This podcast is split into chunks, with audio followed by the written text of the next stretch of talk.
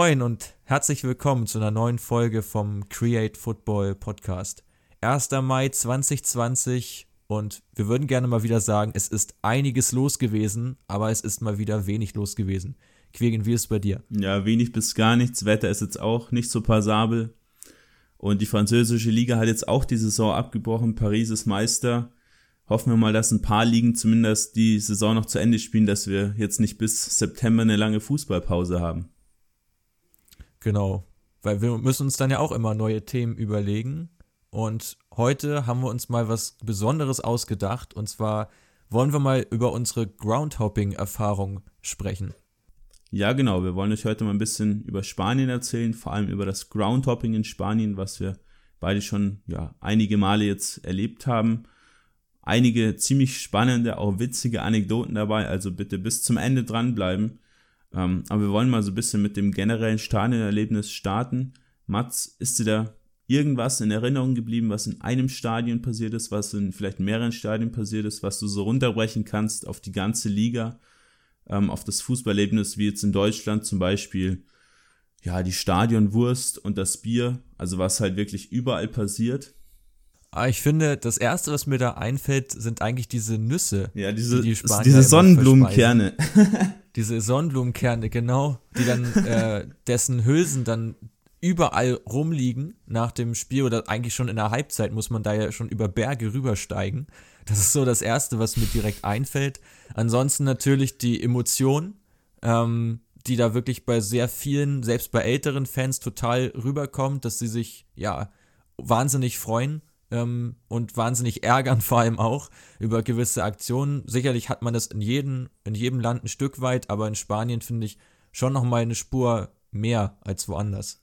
Ja, die Sonnenblumenkerne, genau darauf wollte ich auch hinaus. Äh, war mir auch recht klar, ohne das mit dir vorher abgesprochen zu haben, dass es auch von dir kommen wird. Also das ist so extrem. Und da laufen sie dann danach immer mit so Laubbläsern rum und fegen das irgendwie zusammen.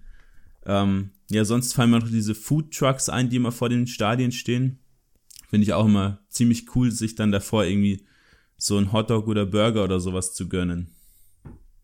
Ja, das stimmt. Anders als in anderen Ländern ist es da ja häufig so, dass es gar nicht so viel gibt im direkten, also im Stadion, sondern halt wirklich mehr im, im Vorfeld, also mehr im Drumherum, ähm, was man da an Speisen und Getränken kaufen kann. Genau. Und nochmal kurz zu den Fans, was du gerade schon gesagt hast. Also ja, natürlich die Emotionen, die kochen da immer ziemlich über. Ähm, aber was mir sonst generell aufgefallen ist, dass der Team-Support jetzt wenig gebündelt ist. Also du hast schon in jedem ähm, Stadion so ein, ein kleines Eck, was ein bisschen Stimmung macht. Aber auch nicht so wirklich. Also du hast jetzt nicht annähernd sowas wie in Deutschland, wo du so eine ganze große Tribüne voller Fans hast, die dann dauerhaft irgendwelche Lieder singen, sondern das ist dann mehr so ja, situationsabhängig und dann auch von recht wenigen Leuten. Ja, also ich glaube, generell kann man da sagen, diese situative Stimmung, die gibt es eigentlich in vielen Ländern, außer in Deutschland. Also weil wir hier wirklich das etwas anders handhaben und kennen, finde ich, dass es nicht nur in Spanien und, und auch Portugal so ist, sondern eigentlich in, in einigen Ländern, dass da doch mehr auf das eingegangen wird, was passiert. Und wenn nichts passiert, dann passiert auf den Rängen eben auch nichts. Ja, genau. Und dazu hast du ja auch in, in solchen Ländern auch ziemlich wenige Auswärtsfans immer dabei, ähm, was ich auch echt sonderbar finde. Da spielt dann zum Beispiel Real gegen Atletico und du hast vielleicht 200, 300 Atletico-Fans in der Kurve, ähm, also im Gästeblock, weil die einfach keinen Bock haben, in ein anderes Stadion zu fahren. Also auch ganz anders wie hier in Deutschland, wo das so richtig als ähm, ja, heiliger Tag fast schon so praktiziert wird. Ja, man fährt jetzt hier zum Auswärtsspiel, das Ganze drumherum. Aber das ist in Spanien und auch in Portugal, ist mir auch aufgefallen, gar nicht der Fall. Da hat man einfach, selbst wenn die Strecke nicht so weit ist, einfach auch nicht die Lust zum Gegner da zu fahren und das Geld hinzutragen. Ja, finde ich auch total seltsam, gerade bei den kürzeren Strecken. Also ich habe auch äh, das ein oder andere Spiel schon in Spanien live miterlebt, wo das wirklich keine große Distanz war, teilweise nur eine Stunde war mit einem Zug. Ähm, und trotzdem hattest du da, wie du schon sagst, ziemlich wenig äh, Auswärtsfans dabei, teilweise gar keine. Ähm, ja, kann ich mir auch nicht so richtig erklären. Klar, sprichst du an, du sprichst es an, die Reisefreudigkeit ist nicht so hoch, aber ich meine, andererseits, ähm, je nachdem, wo du wohnst, fährst du ja auch zu einem Heimspiel schon mal eine halbe Stunde. Also das ist ja nicht unrealistisch äh, in manchen Städten, dass du da auch eine gewisse Anreise hast. Genau. Wobei du halt in manchen Städten dann schon so einen bestimmten Stadtteil hast, wie zum Beispiel Madrid, auf was wir jetzt zuerst mal eingehen wollen, wo du zum Beispiel das alte Calderon-Stadion hattest, was einfach im Süden der Stadt war. Und eigentlich alle Leute, die im Süden der Stadt gewohnt haben, sind da immer zum Vicente Calderon gepilgert und waren auch alle Atletico-Fans. Und dann die Leute, die eher so im Norden der Stadt gewohnt haben, sind mehr so die ja, Real Madrid-Fans, die dann ins Bernabeu, was auch dann im Norden ähm, liegt. Ähm, ja, deswegen gibt es da schon dann auch so diese so, sozialen Spaltungen. Ähm, aber natürlich, wenn du dann jetzt wie ein neues Stadion hast bei Atletico, was du dann einfach zum Flughafen baust, der auch im Norden der Stadt liegt, ähm, passt das Ganze halt auch nicht mehr richtig zusammen.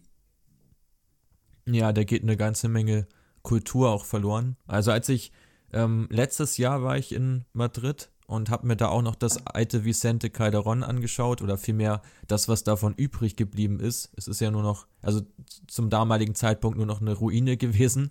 Ähm, da wurde ordentlich gehämmert und, und abgebaut und es war schon ein Stück weit schade, das eben zu sehen, wie zentral das doch eigentlich gelegen ist, ähm, ganz in der Nähe vom, vom Fluss ähm, Man, Manzanares. Man, Manassares, glaube ich, ja. Manassares, danke.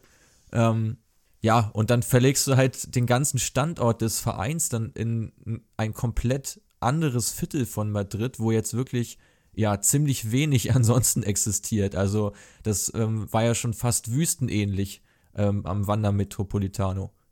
Wann, war, wann warst du da genau und was hast du da für ein Spiel gesehen? Ich war im April letzten Jahres da und habe das Spiel zwischen Atletico und Celta Vigo gesehen. 2 zu 0. Tore durch Griezmann und Alvaro Morata. Und ähm, ja, damals mit der, ich glaube, mit der U-Bahn angereist. Ähm, dann kam man da raus. Was wirklich positiv da ist am Metro Metropolitano, ist, dass die Station wirklich ziemlich, also relativ nah am Stadion ist äh, und auch recht gut gelöst ist, sodass du auch hinterher, obwohl ja dann alle gleichzeitig gehen, kamst du relativ gut da wieder weg. Das muss man mal zugute halten. Aber andererseits, wie gesagt, drumherum um das Stadion ist wirklich nur, ja, eigentlich nur Sand gewesen und, und Beton und riesige Flächen, wo du vielleicht auch hättest parken können, was jetzt aber auch die wenigsten getan haben. Ja, und dann gehst du halt auf das Stadion zu und da ist halt drumherum praktisch nichts.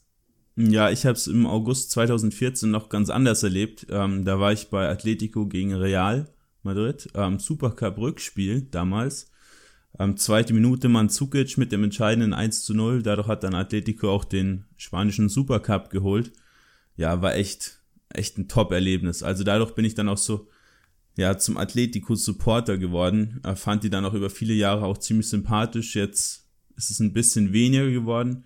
Aber diese Stimmung, die da im Stadion geherrscht hat, das war einfach so ein richtiger Hexenkessel und dann gehst du da raus aus dem Stadion und hast einfach da die Stadtautobahn, die einfach unter dem Stadion, unter der Haupttribüne durchführt.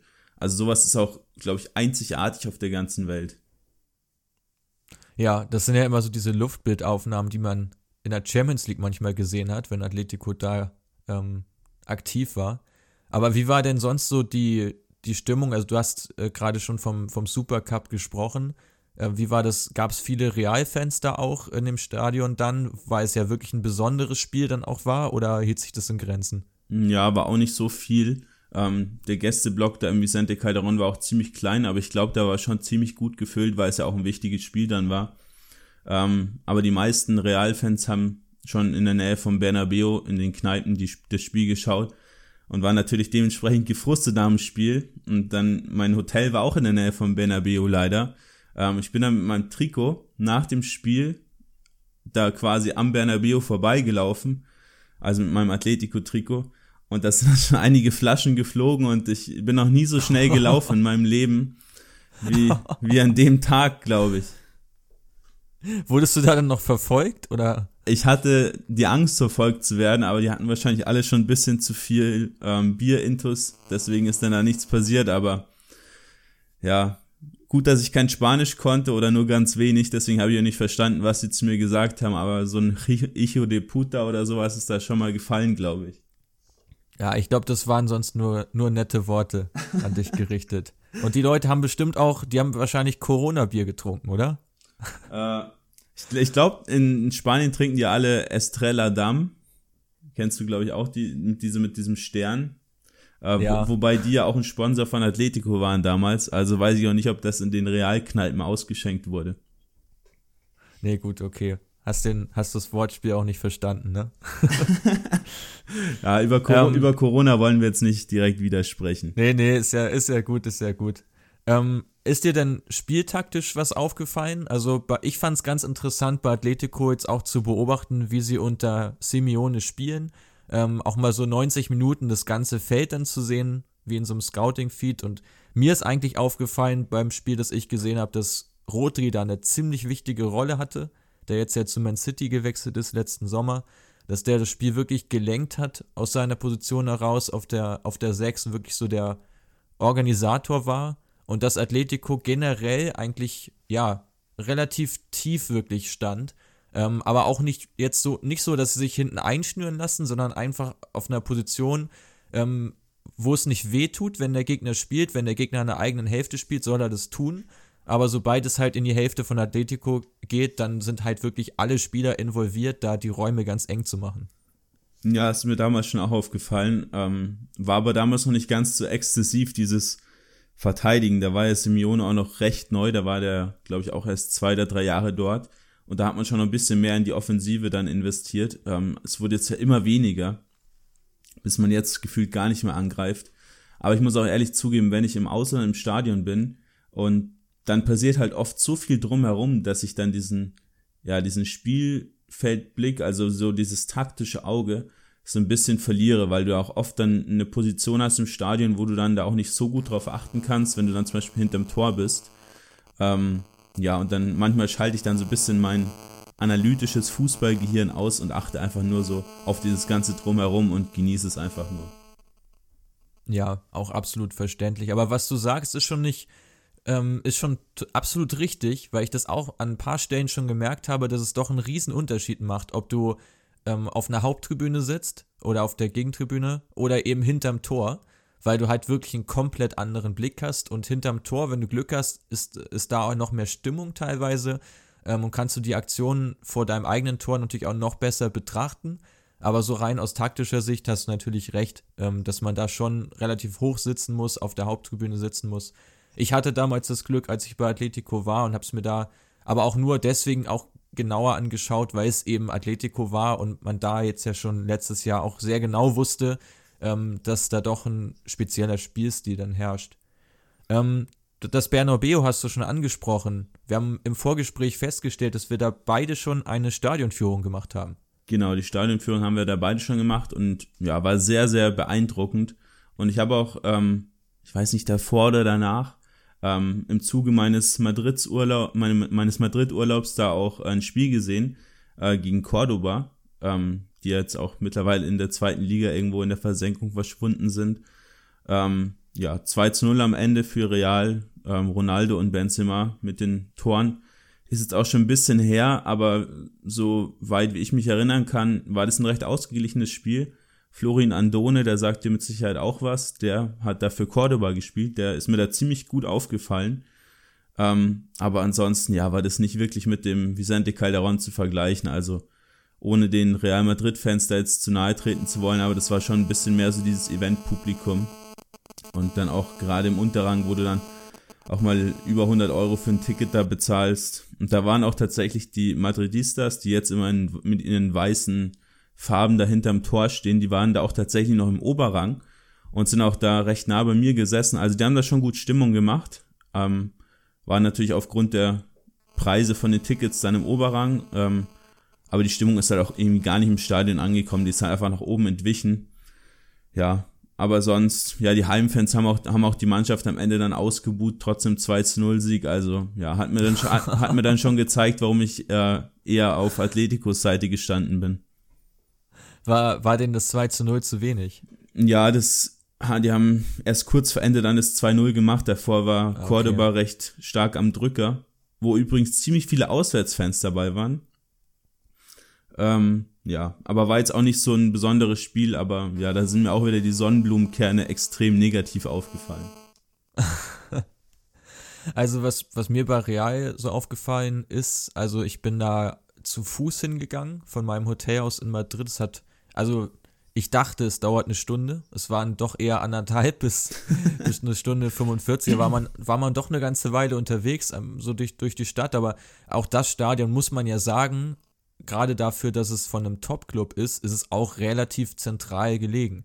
Also das hat mir ganz gut gefallen, dass es halt doch jetzt nicht komplett weg vom Schuss ist. Damals noch am Stadtrand gebaut, aber Madrid hat sich ja auch immer weiter erweitert. Und inzwischen finde ich, ähm, ist es schon noch absolut okay, gerade wenn man es vergleicht mit anderen. Und was mich echt beeindruckt hat, war schon das Museum.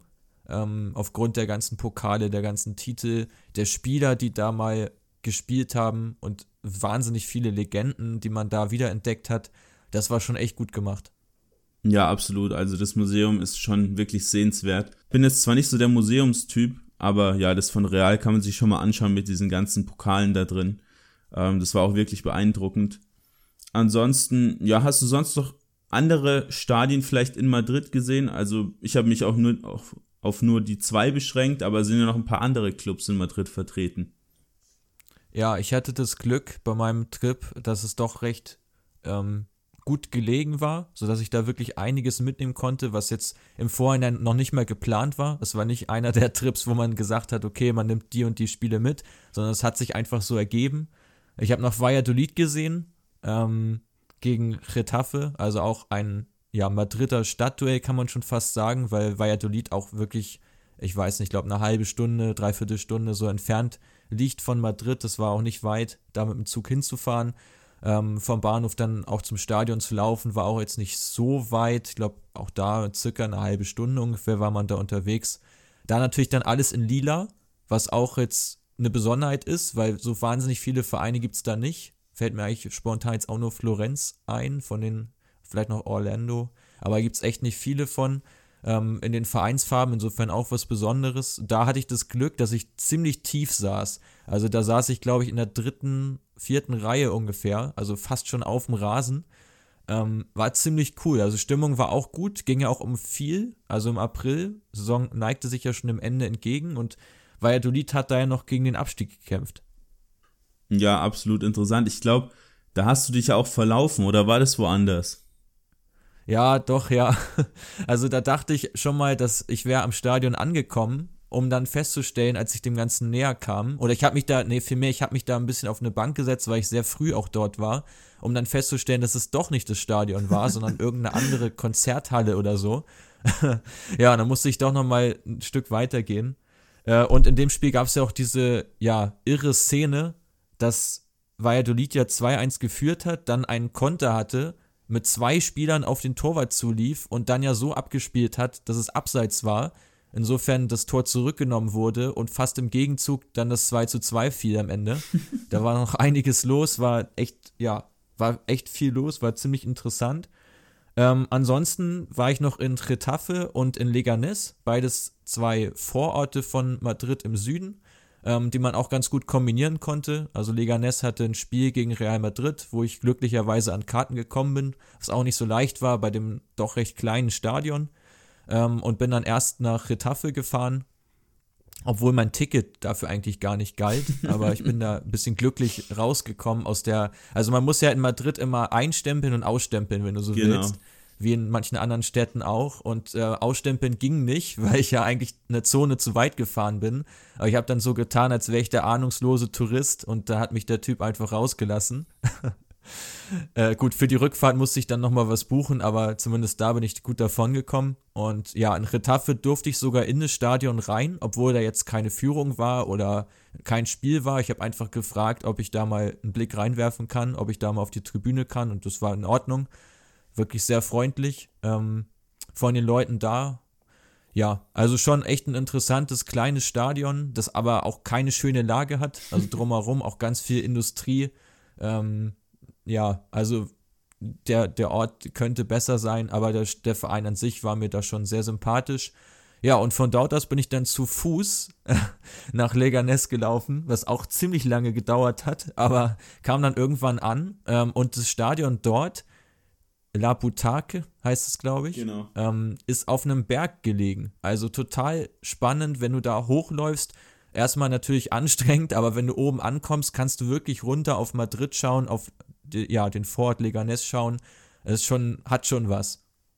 Ja, klingt interessant. Gerade so diese kleineren Vereine finde ich oft sogar interessanter dann zu besuchen, wie dann jetzt irgend so größeres Stadion, wo du dann auch vielleicht nicht der einzige Tourist bist. Ähm, aber bei den kleineren Vereinen, die freuen sich auch immer dann richtig, wenn dann da jemand da ist, der dann vielleicht auch kein Spanisch kann, ähm, sondern halt einfach auch Interesse mal an was anderem hat, wie jetzt Real oder Atletico oder Barcelona. Ja, definitiv. Also in Leganés ging es dann noch los mit dem wilden Platztausch weil dann jeder irgendwie Einzeltickets gebucht hatte und die aber zusammensitzen wollten und ich wurde dann, ich glaube, dreimal umgesetzt, damit dann alle Leute da zusammensitzen können, die das wollten. Da war ich schon ein bisschen genervt von, weil ich wirklich auch ziemlich früh da war. Ist ja auch so eine deutsche Mentalität, glaube ich, dass man ja. ja mindestens eine halbe Stunde, bei mir sogar meist eine Stunde vor Anpfiff dann auch da ist.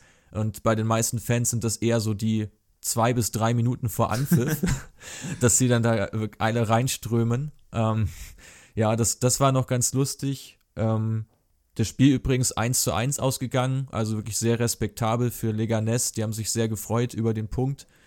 Ähm, ja, ansonsten Real Madrids NLZ habe ich mir von außen angucken können. Da ging es leider nicht rein. Ein wirklich riesiger Komplex, ähm, wo du allerdings, ja, wie gesagt, keine Chance hattest, da mal ins äh, Innere vorzudringen. Das ist auch bei einigen Vereinen anders. Ich war bei Bayern München zum Beispiel, da war das sehr einfach da reinzukommen und sich die Trainingsplätze anzuschauen, auch Trainings anzusehen. Das war bei Real nicht möglich. Und ja, Vallecano habe ich noch, habe ich nur von außen gesehen, habe ich mich nicht getraut, reinzumarschieren, aber im Nachhinein hattest du mir damals, glaube ich, auch gesagt, hätte ich das mal machen sollen. Ja, absolut. Ich bin generell ein Fan davon, sich einfach dann mal ja, ja, irgendwo mal kurz durchzuschleichen oder ich bin auch selbst so ein Platztauscher, wenn mir der Platz irgendwie nicht taugt, äh, versuche ich mich dann schon ähm, auch mal umzusetzen. Vielleicht woanders hin, wo es dann auch teurer wäre, aber solange es dann keiner merkt. Aber es ist halt in Spanien ein bisschen bitter, wenn dann der Platzbesitzer dann doch irgendwie fünf Minuten nach Anpfiff doch noch kommt, nachdem er beim Foodtruck ja. zu Ende gegessen hat. Ja. Aber lass uns mal eine Stadt weiterspringen. Ähm, ja, ich war gerne. zum Beispiel schon in Valencia, da warst du, glaube ich, noch nicht, oder? Ja, im altehrwürdigen Mestalla. Genau. Wie hat's dir da gefallen? Äh, da hat's mir super gefallen. Ist wirklich ein richtig schönes Stadion. Ähm, auch, ja, jetzt nicht mitten in der Stadt, aber recht nah am Stadtzentrum gelegen. Und da mit diesem, ja, mit diesem Orangen, diesem Schwarz, dann ist da ja diese fette Fledermaus ähm, quasi mit weißen Sitzen noch in das Schwarz reingemacht. Also sieht wirklich atemberaubend aus und war da auch recht hoch gesessen, wo dann auch diese Sitzreihen mega steil waren. ist ja auch so ein typisch spanisches Ding, so nach oben zu bauen. Ähm, haben damals gegen Malaga gespielt, 2 zu 2 am Ende. Äh, Rodrigo und Medran, die Torschützen für Valencia und zweimal Fornals für Malaga. Ähm, war im Dezember 2016. Da habe ich dir dann danach ja, glaube ich, sogar geschrieben, ja, schau dir mal Fornals an, der äh, könnte ein großer werden. Ja, hat sich ja auch echt nochmal ganz gut entwickelt seit dem Spiel. Wie, wie, du schon sagst, damals noch für Malaga, ist auch nicht für, für ein Top-Team gespielt.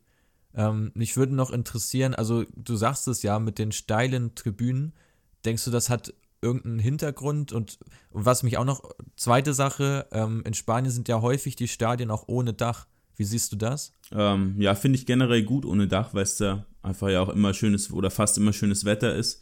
Ähm, und da hast du einfach so ein bisschen mehr Weite. Und in Deutschland ist das alles immer so ein bisschen, ja, zusammenkomprimiert. Ja, mit, dem, mit der Steile, ich weiß nicht, woran es liegt. Du bist halt dann einfach näher am Spielfeld, aber bist halt auch weit oben. Ähm, und möchte ich jetzt nicht irgendwie gut Bier getankt haben davor. Ich glaube, dann ist schon ein bisschen schwierig, da die Balance zu halten.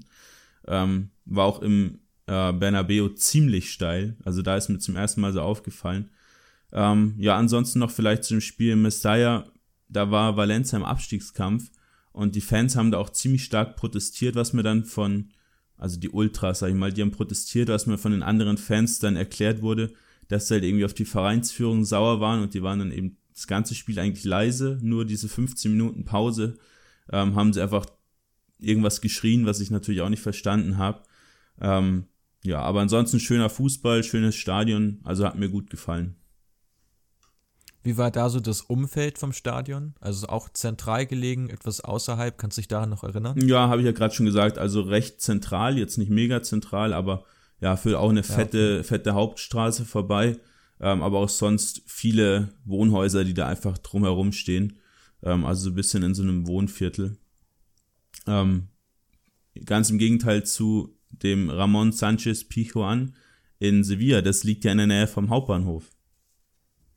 Genau, das liegt ja auch super zentral gelegen. Ähm, kann man auch in der, in der Nähe ziemlich gut parken, wenn man mit dem Auto unterwegs ist. Also wir waren, glaube ich, ich glaube sogar beide Male hatten wir da einen Mietwagen, als ich in Sevilla war.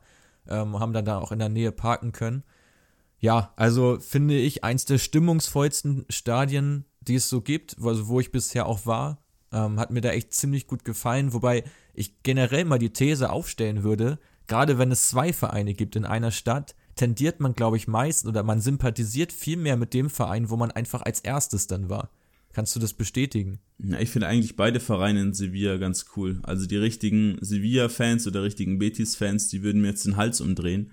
Aber ich finde eigentlich beide Teams cool. Ich war leider nicht im Benito Villamarin von Betis, ähm, aber es steht auch weit oben auf meiner Bucketlist. Soll auch ein super Stadion sein. Ähm, aber ja, die Stimmung im, im Sanchez Pizjuan, die war wirklich richtig toll. Ähm, hab dann Spiel gegen Valladolid gesehen, auch wieder Valladolid. Ähm, 1-0 am Ende, André Silva, der Torschütze. War jetzt nicht so besonders das Spiel, aber dieses ganze Drumherum, also angefangen, du bist auf das Stadion zugelaufen und einfach dieses, dieses, ja, dieses, ja, wie sagt man, diese Stadionfassade. Fassade? Genau, die, Fassade, die ist ja auch äh, in Rot gehalten. Die hat mir echt super gefallen und du hast ja vorne noch dieses riesige Mosaik, was dann auch FC ja. Sevilla sagt. Und dann natürlich die Hymne. Ja, also finde ich auch, ähm, stimme ich dir voll und ganz zu, gerade Stadion von außen mit eins der schönsten, ich würde bald sagen, europaweit, äh, kann man das glaube ich so mal sagen, weil viele sehen ja dann doch von außen deutlich hässlicher aus als von innen.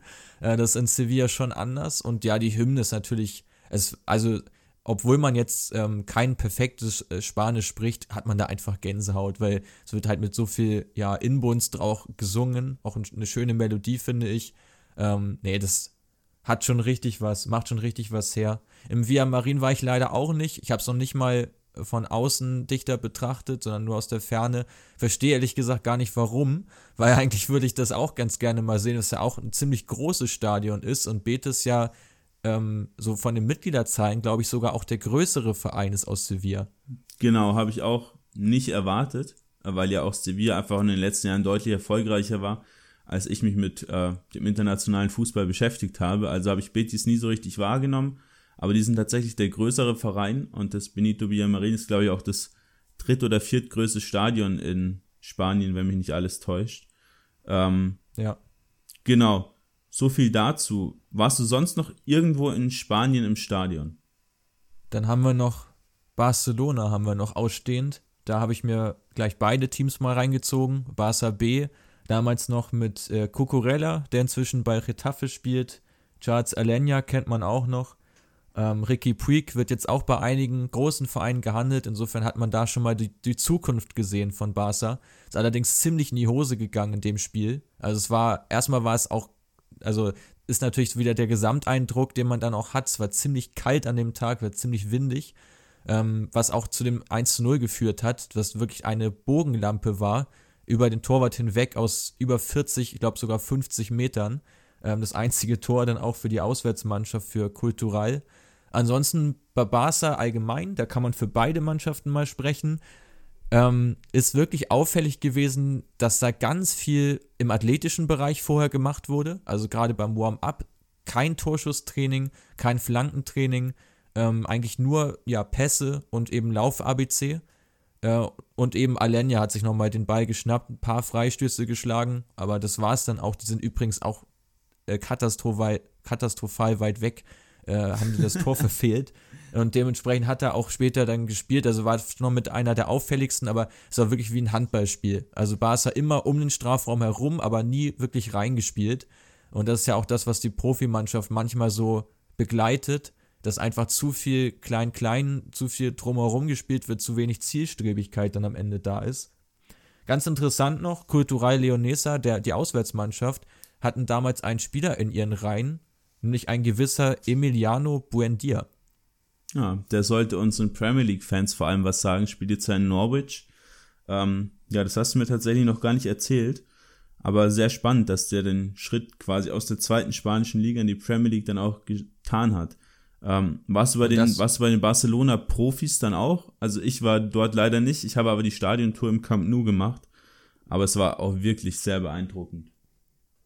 Ja, fürs Camp Nou gilt eigentlich dasselbe wie für, fürs Mestalla. Wirklich sehr in die, in die Höhe gebaut, sehr steil geht's da hoch. Ähm, wo man auch, wenn man die Treppen hochgeht, schon schon aufpassen muss, weil man genau. dann teilweise schon Höhenangst bekommt. Und wenn man dann da sitzt, denkt man auch so, boah, es ist schon echt der Wahnsinn, was für einen Blick man dann von da oben hat. Ähm, ja, also ich habe da ein Spiel gesehen gegen Leganes, 3-1 ausgegangen, dreimal Messi, wie sollte es anders sein? Da natürlich vorm Spiel, man beobachtet automatisch natürlich in erster Linie dann Messi und ähm, ja, ich will nicht sagen, blendet das andere aus, aber es ist schon ganz klar im Fokus. Alleine, wie er vor dem Spiel Freistöße geschlagen hat, wirklich drei Stück hat er sich genommen, äh, ohne Mauer und hat die wirklich so in den Winkel genagelt, das, das konnte man eigentlich kaum fassen. Also Citizen da jedes Mal ohne Chance, ich glaube, zwei, einmal Unterkante der Latte und, und zweimal in den Winkel und dann ist er einfach in die, Trepp, äh, in die Kabine gejoggt. Das war schon extrem lässig und im Spiel hat er dann auch noch einen Freistoßtreffer erzielt. Es war schon wirklich beeindruckend. Also teuer ist es, aber alleine mal so ein Lionel Messi live zu sehen und du hast dann ja dafür Ronaldo live gesehen, ich glaube, man sollte das getan haben, ähm, weil man sonst irgendwie, ja, sonst fehlt einem irgendwie auch ein bisschen was. Ähm, ja, wo wir gerade schon in äh, Katalonien sind. Ähm, ich war zum Beispiel in Girona noch, ähm, Montilivi Stadion von Girona. Hab da leider kein Spiel gesehen, ähm, aber ähnlich wie bei Huesca, wo ich auch nur vorm Stadion stand, diese ganzen ja, Gerüsttribünen bestaunen können, weil die Stadien beide recht klein sind, um die 10.000 Zuschauerplätze nur. Und ja, dann baut man da einfach nochmal ein bisschen was dran, was natürlich dann auch positiv ist, wenn du kein Dach hast, wie jetzt in Deutschland, ähm, in fast allen Stadien, dass du halt dann einfach da nochmal ein Gerüst dazustellen kannst, um halt die Vorgaben der Liga zu erfüllen. Ja, ist definitiv ein Vorteil, auch gerade von ja, solchen kleineren Vereinen, dass du da leichter mal was machen kannst und nicht gleich das ganze Stadion verändern musst. Da hat äh, die, das Nicht-Dach, Dach, sage ich mal, schon seine Vorteile. Ähm, aber da kommen wir später nochmal zu. Ich sehe da nämlich auch einige Risiken, die damit einhergehen. Aber lass uns nochmal ganz kurz auf Tarragona eingehen. Reiht sich ja so ein bisschen ein in die Liste der Vereine, die du auch gerade angesprochen hast. Da durfte ich auch ein Spiel besuchen und die Anreise dorthin war mit die kurioseste, die ich bisher so hatte im Ausland. Da bin ich mit der Bahn hingefahren, Tarragona ungefähr eine Stunde von Barcelona entfernt. Ist auch eine recht historische Stadt, also kann man sich auch als Kulturschätzender mal ganz gut anschauen, wenn man das möchte. Ähm, für mich ist Fußball die größte Kultur. Insofern bin ich da natürlich nur zum Stadion gegangen. Aber alleine dieser Weg war halt so lang und beschwerlich, dass, also man ist da wirklich äh, fast wandern gewesen, weil das wirklich da, ja, das war halt, es ist keine richtige Stadt. Das Stadion ist relativ weit außerhalb. Also es hat wirklich ähm, gefühlt den halben Tag gedauert, bis ich da mal angekommen bin beim Stadion. Also habe ich mir auch vor, es, es, fuhr aber auch nichts anderes, also konntest nicht mal Bus fahren oder so. Das ging erstmal nicht, da es war ein Stadion, das rein auf Autos wirklich ausgelegt war. Also hättest du gut parken können, aber äh, mit öffentlichen Verkehrsmitteln kamst du nicht so weit, aber es macht ja auch Spaß, dann dahin zu pilgern und dieses Ziel vor Augen zu haben. Und als ich dann ankam, war auch eins der Spiele, wo du im Vorhinein keine Tickets kaufen konntest, also konntest online nichts vorab reservieren ja, dann kam ich da hin und wollte mein Ticket holen. Die haben mich dann richtig abgezogen und da habe ich dann 30 Euro bezahlt für so ein Zweitligaspiel. was auch ziemlich viel Geld war. Aber jetzt, wenn man da halt, ja, man war da eh schon weit hingelaufen, dann denkt man sich, gut, dann ist jetzt auch egal. Die Plätze war auch, also der Platz war auch echt nicht gut. Es war irgendwo in der Ecke. Ähm, zwar recht dicht am Spielfeld dran, aber ja, es gab auch deutlich bessere Plätze. Aber auch da das Stadion echt cool gewesen. Ähm, drumherum wirklich bergige Landschaft. Also wenn du da auf so einer Straße standest, konntest du von da aus auch ganz gut reinschauen ins Stadion. Also hätte man vielleicht gar nicht mal den Platz buchen müssen. ähm, nee, es war aber auch schon eine spezielle Umgebung so. Finde ich auch echt ganz cool, dass es doch nochmal ganz viel Abwechslung gibt in solchen Ländern, dass eben nicht jedes Stadion dann auch gleich ist. Ja, davor habe ich ziemlich Angst, wenn jetzt in den nächsten Jahren die ganzen Stadien quasi renoviert werden oder auch dann neu gebaut äh, planen sie ja auch in Valencia, wobei ihnen da das Geld ausgegangen ist, habe ich so mitbekommen. Da wollten sie Stadion eigentlich auch wie in Madrid bei Atletico komplett aus der Stadt rausversetzen, um auf dem jetzigen Stadiongrund irgendwelche Wohnungen zu bauen. Ähm, ich war auch noch in Saragossa, um mal vielleicht kurz zu deinem Endziel, äh, das Baskenland, nochmal kurz überzuleiten. Ja, Saragossa ja zwischen Madrid und Barcelona gelegen in etwa. Hab da leider kein Spiel von Real Saragossa verfolgen können, weil ich meine Flüge nicht anständig gebucht habe. ähm, aber das Stadion des La Romareda ist auch mitten in der Stadt und steht da so ganz stolz einfach zwischen diesen ganzen Einkaufspassagen. Einfach auch super cool gelegen. Ähm, konnte da aber leider auch nicht reinschauen oder sowas. Bin aber zufällig am einen Abend an so einem Hotel vorbeigelaufen und habe den Teambus von Hercules Alicante gesehen. Sind die nicht auch irgendwann pleite gegangen? Ich glaube, da hat Nelson Valdez nochmal gespielt. Genau, Nelson Valdez hat da gespielt. Die sind mittlerweile in der dritten Liga. Ähm, und ich habe mich dann gefragt, was machen die hier? Die müssen ja irgendein Spiel haben. Aber es gibt doch neben Saragossa eigentlich kein Team hier in der Stadt. Und dann habe ich ein bisschen recherchiert und bin auf den CD Ebro gestoßen. Das, äh, Warst du da dann auch noch? Da war ich dann auch noch, ja, das war dann zumindest, zumindest ein Spiel, was ich sehen konnte im kleinen La Almosara Stadion. Ah, die haben nur 1000 Zuschauerplätze dritte Liga und ich war dann da, ja, so eine Stunde vorher da, weil ich halt, wie du auch, ähm, einfach gern früher da bin, um mir die ganze Umgebung so ein bisschen anzuschauen und ähm, natürlich konnte man auch kein Ticket im Vorhinein kaufen, musste man auch nicht. Ähm, und dann gehe ich zu diesem Schalter hin und habe halt mit meinem gebrochenen Spanisch halt nach einem Ticket verlangt. Und die haben erstmal gar nichts gecheckt. Warum will jetzt hier ein Ausländer in unser Stadion rein? Also wahrscheinlich war ich auch der Erste, der da äh, dort war, der kein Spanier ist.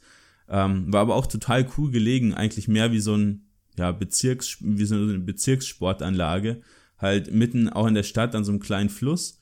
Und du hattest halt ähm, eine Haupttribüne und sonst halt so ein bisschen, wo du halt drumherum stehen konntest und halt einen kleinen Kunstrasenplatz in der Mitte. Also der war wirklich winzig. Ähm, und da waren noch vielleicht fünf Leute da, als ich dann da war zu Beginn.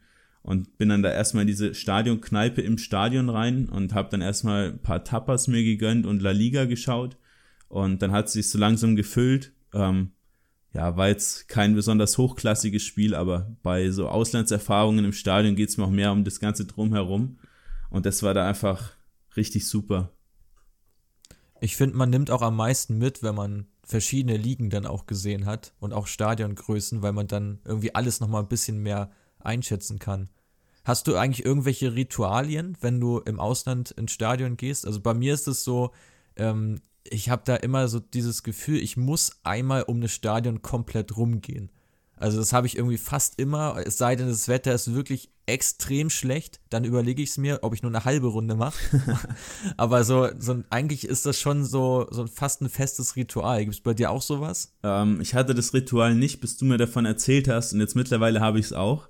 Ähm, und bin schon ganz oft dann irgendwo bei der Hälfte im Stadion gestanden und dann war da der Auswärtssektor und es ging einfach nicht mehr weiter. Und dann war, ah, ja, okay. dann war man immer ganz enttäuscht, wenn man dann umkehren musste. Ähm, ja, ansonsten, ich heb eigentlich immer mein Ticket auf und versuche immer irgendwie so eine Stadionzeitschrift mir zu holen. Ähm, auch wenn ich die dann vielleicht nicht lesen kann, aber das ja, gehört einfach so dazu und das hebe ich mir dann auf zu Hause. Und natürlich ganz viele Fotos. Ähm, ja, aber das Beste ist natürlich die Erinnerung, die wir heute mit euch teilen wollen. Absolut.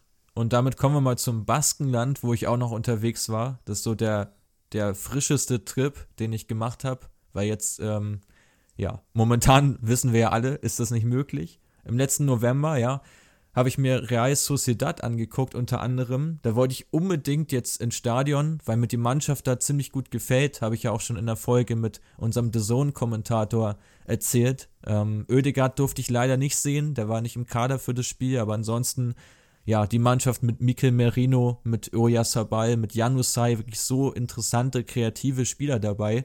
Habe ich mir einiges von versprochen wurde leider ein bisschen enttäuscht, weil das Spiel doch ja recht fad war. Es hat in Strömen geregnet und gestürmt. Also es war wirklich ein ja Weltuntergangswetter.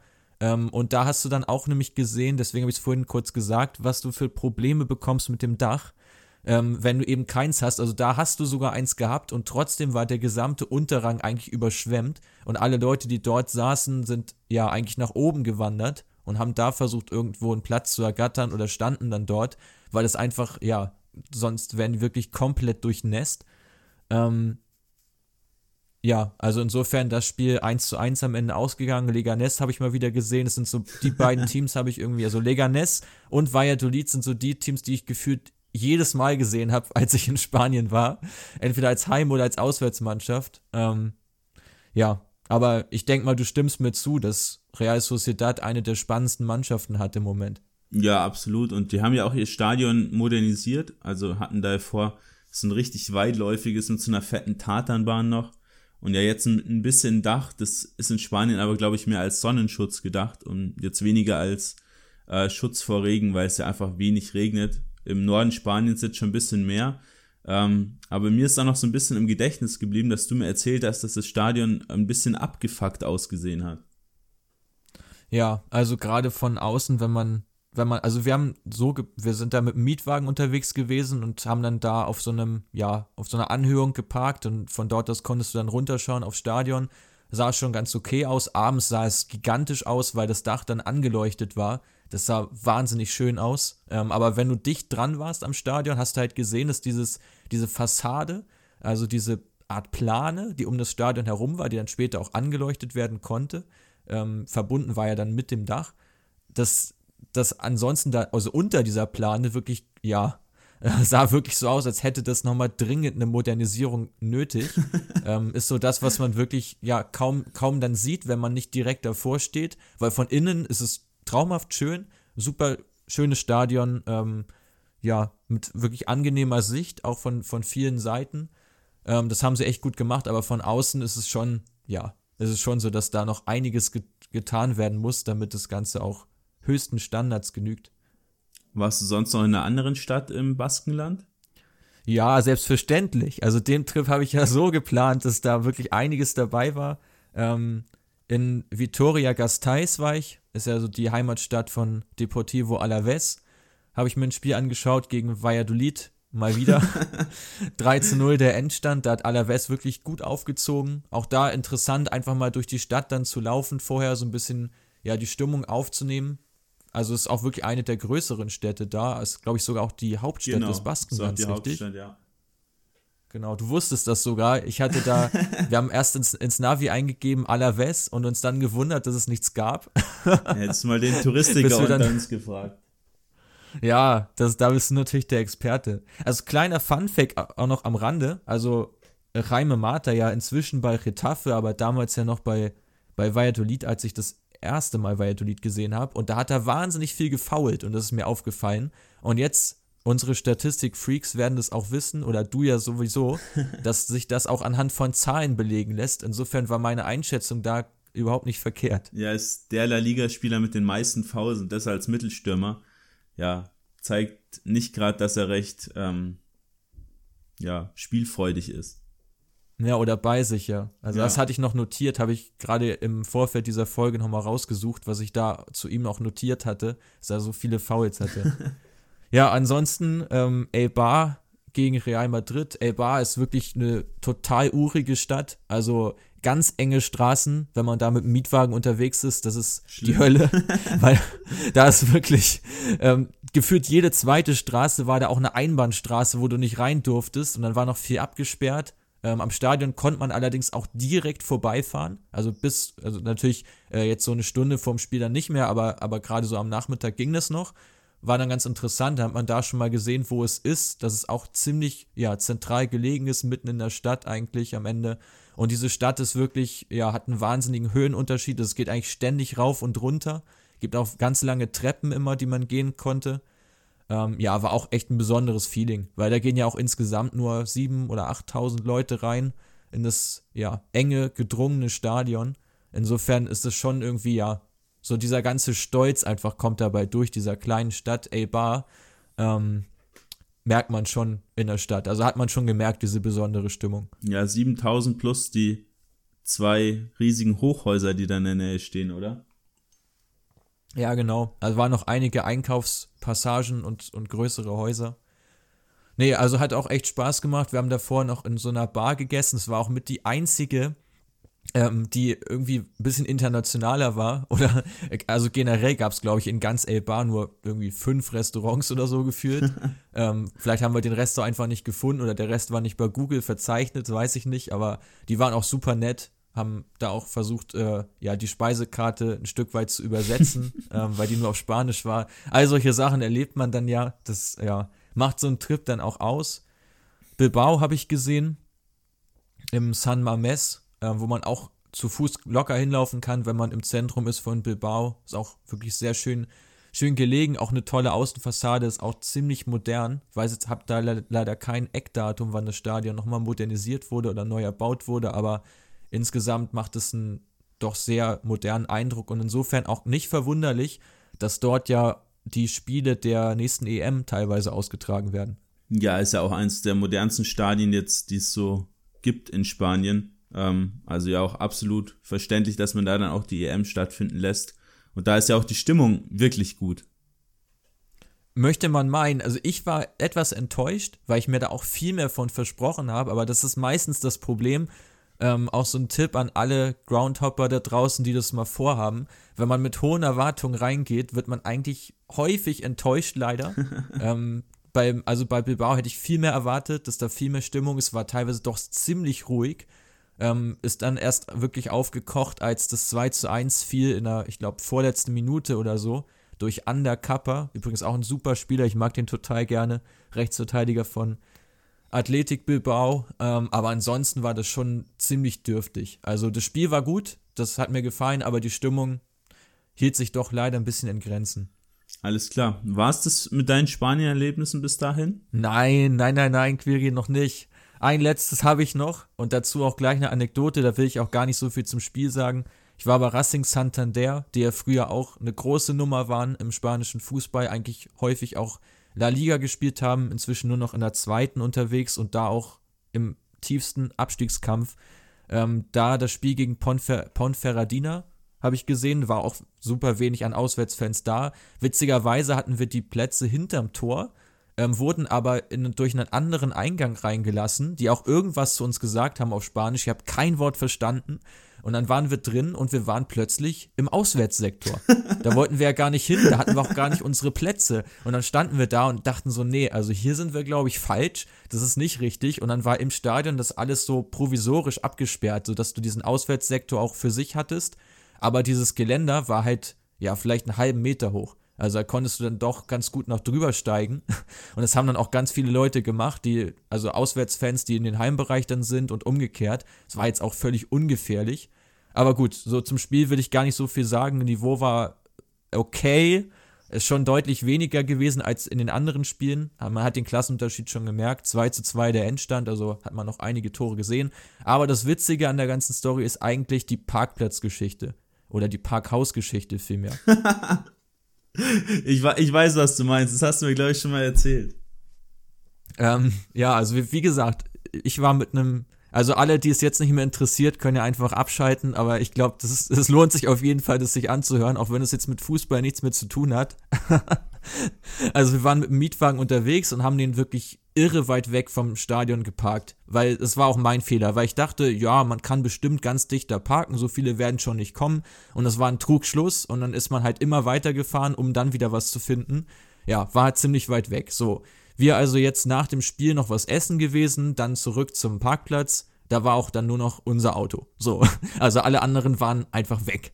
So, jetzt haben wir auf dem Weg dorthin zwei so Security-Leute getroffen und ähm, die haben uns schon kritisch beäugt, weil die auch dachten, ja, was machen die jetzt hier um abends um, um 10 oder halb elf an so einer völlig verlassenen, ja, ähm, Ecke der Stadt, weil wir jetzt zu unserem Auto wollten. So, wir jetzt also in das Auto rein mein Kollege, äh, der mit dabei war, war noch dabei, das Navi einzustellen. Und ich denke mir so, ja, kannst ja jetzt schon mal losfahren. So, da geht's schon mal los. Du weißt ja grob, du willst ja zurück nach Bilbao, wo wir unser Hotel hatten.